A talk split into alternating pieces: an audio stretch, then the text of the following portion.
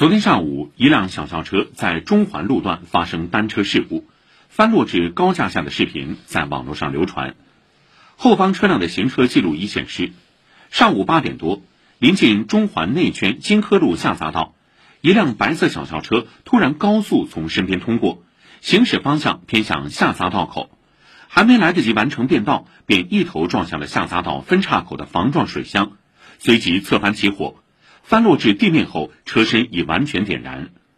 公安机关表示，车辆因操作不当发生事故，驾驶员当场身亡，事故未造成其他人员受伤。目前，具体的事故原因正在进一步调查中。